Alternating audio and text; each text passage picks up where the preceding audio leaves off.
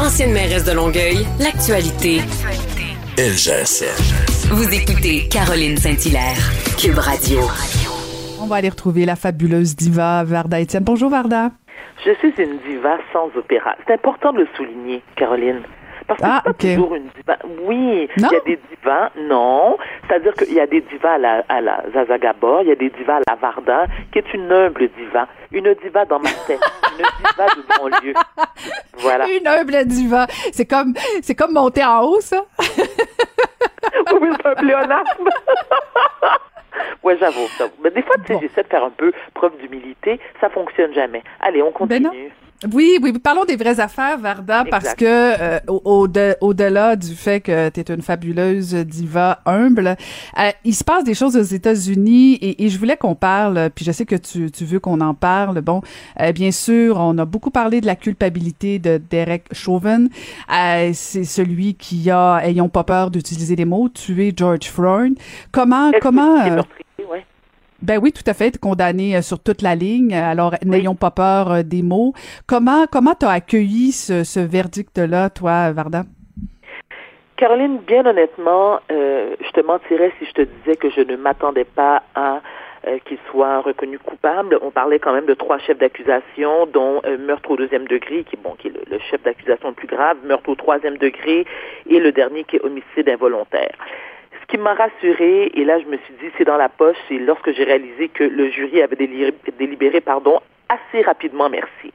J'ai appris la nouvelle, j'étais dans un marché d'alimentation, mon ex-mari m'appelle, il me dit Varda, Chauvin est coupable.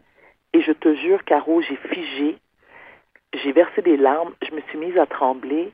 Et j'ai eu exactement le même sentiment le 11 février 90 lorsque Nelson Mandela a été libéré après une 27 ans de prison. Je me suis dit, enfin, justice. Justice, on s'entend, c'est-à-dire justice au point de vue légal, mais tout ça ne ramènera pas George Floyd à la vie. Ça n'en demeure pas moins que c'est non seulement une victoire pour les Afro-Américains, qui, surtout les hommes, sont considérés comme des citoyens de, de seconde zone, qui se font abattre par, euh, par des policiers euh, sans vergogne, mais c'est aussi une victoire pour le peuple noir en entier, que tu sois euh, de la, je veux dire que tu sois de race noire et que tu tu vis aux Antilles, que tu vis en Afrique, que tu vis au Canada, que tu vis dans n'importe quel pays dans le monde, c'est une victoire pour nous tous. Et aussi pour tous ceux et celles qui sont solidaires, qui eux aussi dénoncent les abus de pouvoir de certains policiers.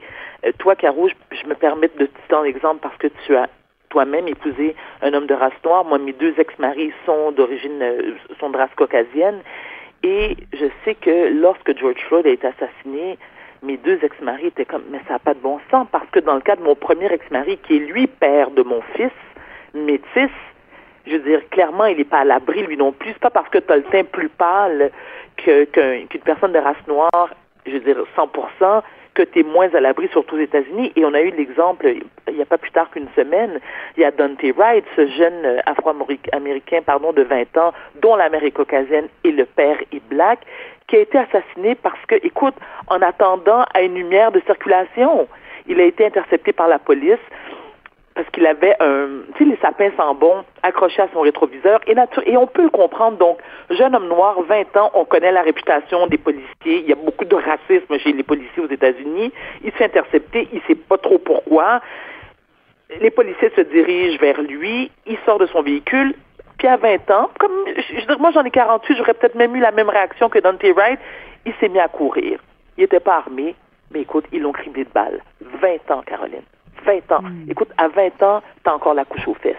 Et là, tu dis, encore un autre black qui va faire parmi, partie des statistiques, parmi la longue liste de jeunes et de moins jeunes, femmes et hommes, parce que faut-il le mentionner, il y a aussi des femmes qui ont été victimes de policiers qui ont la gâchette facile l'année dernière, il y a deux ans, il y a cinq ans, il y a dix ans. Mais cette fois-ci, je pense qu'avec la condamnation de l'ex-policier Chauvin, ça va peut-être, euh, en tout cas c'est ce qu'on c'est ce qu'on souhaite, que certains policiers prennent conscience qu'à un moment donné, tu peux pas toujours t'en sortir. C'est ça, ça dure depuis trop longtemps. Et oui, cette condamnation fait en sorte que je parlais de justice tout à l'heure, mais il y a encore beaucoup, beaucoup, beaucoup de chemin à faire, surtout aux États-Unis. Ça arrive au Canada, oui. Je sais que c'est un sujet sensible. Hein. Si moi je me suis prononcée, puis à chaque fois que je me suis prononcée sur euh, soit le racisme systémique ou euh, l'abus de pouvoir ici, je me fais taper sur la tête par les blagues parce qu'ils me disent oui, Barda, t'es inconsciente. Non, c'est pas que je suis inconsciente, c'est pas que je, suis irréaliste, c'est parce que je peux parler que pour moi. Varda Etienne n'a pas subi de profilage racial. Est-ce qu'il existe au Québec? Absolument. Mais je peux pas m'inventer une vie, Caroline. Et c'est ça qui m'a fait beaucoup de peine parce que l'année dernière, il y a eu comme une pseudo-controverse m'entourant disant que oui, mais écoute, Varda, elle pense qu'elle est au-dessus des, euh, au-dessus de nous. Non, c'est quelque chose que je sais, c'est que un, je suis née black, j'en suis très fière d'ailleurs, je vais mourir black, puis je peux pas, je veux dire, je peux pas enlever la couleur de ma peau. Moi, j'ai eu des discussions avec des amis de la, de la communauté juive, puis ils vont me dire, par exemple, nous, euh, on était des millions euh, qui, qui, avons perdu la vie dans, ben, nos, nos, nos, ancêtres, nos, nos grands-parents et tout ça, à l'époque de la Deuxième Guerre mondiale. Puis, bien sûr, Caroline, j'ai énormément d'empathie, mais ici, on parle de 400 ans d'esclavage. Il n'y a même pas de comparaison à faire. Et nous, donc, à la limite, un juif et une juive, peu importe, peut passer incognito dans la société. Moi, ma couleur de peau, c'est assez difficile de la camoufler. Et de toute façon, je ne veux pas la camoufler. Je suis très fière de mes origines. Je suis très fière de mes racines. J'adore, j'adore mon teint. Je trouve ça beau. Mais c'est pas parce que moi et des millions d'autres personnes issues de la même race que je suis une sous-femme que je ne mérite pas le respect. Je ne, je ne mérite pas d'être traitée au même rang que toi, Caroline. C'est pourquoi moi, euh, je me ferai intercepter. Et encore une fois, je réitère mes propos. Ça ne m'est pas arrivé. Est-ce que j'en connais?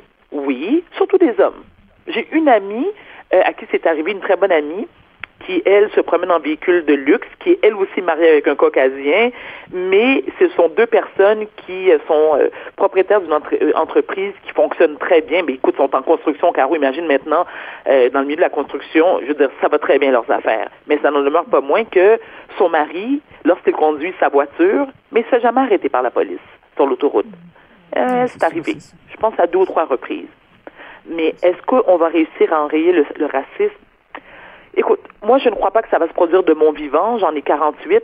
Euh, mes enfants ont 15, 18 et 28. Je pense que pour Dalia, à tout le moins, j'ose espérer. Tu sais, moi, je suis, je suis une éternelle, optimiste, Caroline. Donc, je souhaite, euh, je souhaite que les choses changent et je pense qu'on est quand même sur la bonne voie. Puis, puis si euh, si je me fie à la génération justement de mes deux plus jeunes, une, une, une génération qui se tient debout, euh, qui, euh, qui croit en ses valeurs, qui ne tolère aucun racisme, aucun, aucune xénophobie, aucun sexisme. Euh, oui, ça me donne foi en l'humanité. Oui, je trouve que c'est une belle, une belle, une belle jeunesse, une belle relève, puis j'ai confiance en eux, puis ils me rendent fière, tu sais. Mhm. Mais, mais, mais c'est intéressant de t'entendre, euh, Varda, parce que euh, je trouve qu'on perd un temps fou justement sur euh, sur la sémantique du racisme systémique, du, mhm. du fait qu'on veuille se comparer aux États-Unis. et je, je, trouve qu'on perd un temps fou. Il faut dénoncer ce qui se passe aux États-Unis. Il faut dénoncer ce qui se passe ici. il faut enrayer justement ce racisme-là. peu importe vers qui il est destiné, peu importe d'où il vient, parce que je pense pas que le racisme a une couleur ou il a un monopole. Euh, et, je pense qu'on perd un temps fou là à, ce mot-là. Maintenant, c'est quoi les solutions? Bon, bien sûr, il y avait le discours de Joe Biden euh, et la vice présidente hein, qui était rafraîchissant. Parce qu'imaginons un instant Varda que que, que si t'étais euh, Donald Trump au pouvoir je pense qu'on aurait peut-être eu une conclusion différente. Non la ville aurait été un peu en sang car ah ben selon oui, moi. ben oui et c'est ça qui faisait du bien là parce que euh, je je je j'ai comme moi j'ai comme eu un soupir de soulagement parce que euh, si la conclusion avait été différente même si on pensait tous que ça pouvait pas être différent euh, ça aurait pu l'être compte tenu justement du passé euh, des Américains du lourd passé raciste des Américains. Euh, imagine comment justement les, les rues auraient été à, à, à, feu et à sang je pense que c'est ça l'expression. Oui, donc effectivement effectivement, c'est un bon dénouement. Écoute, c'est déjà tout le temps qu'on a, malheureusement. C'est un sujet, je pense qu'on aurait pu euh, parler, toi et moi, pendant des heures et des heures. Euh, toujours un plaisir. Euh, on se retrouve la semaine prochaine. Fais attention à toi, belle diva humble. Merci, Caroline. À bientôt.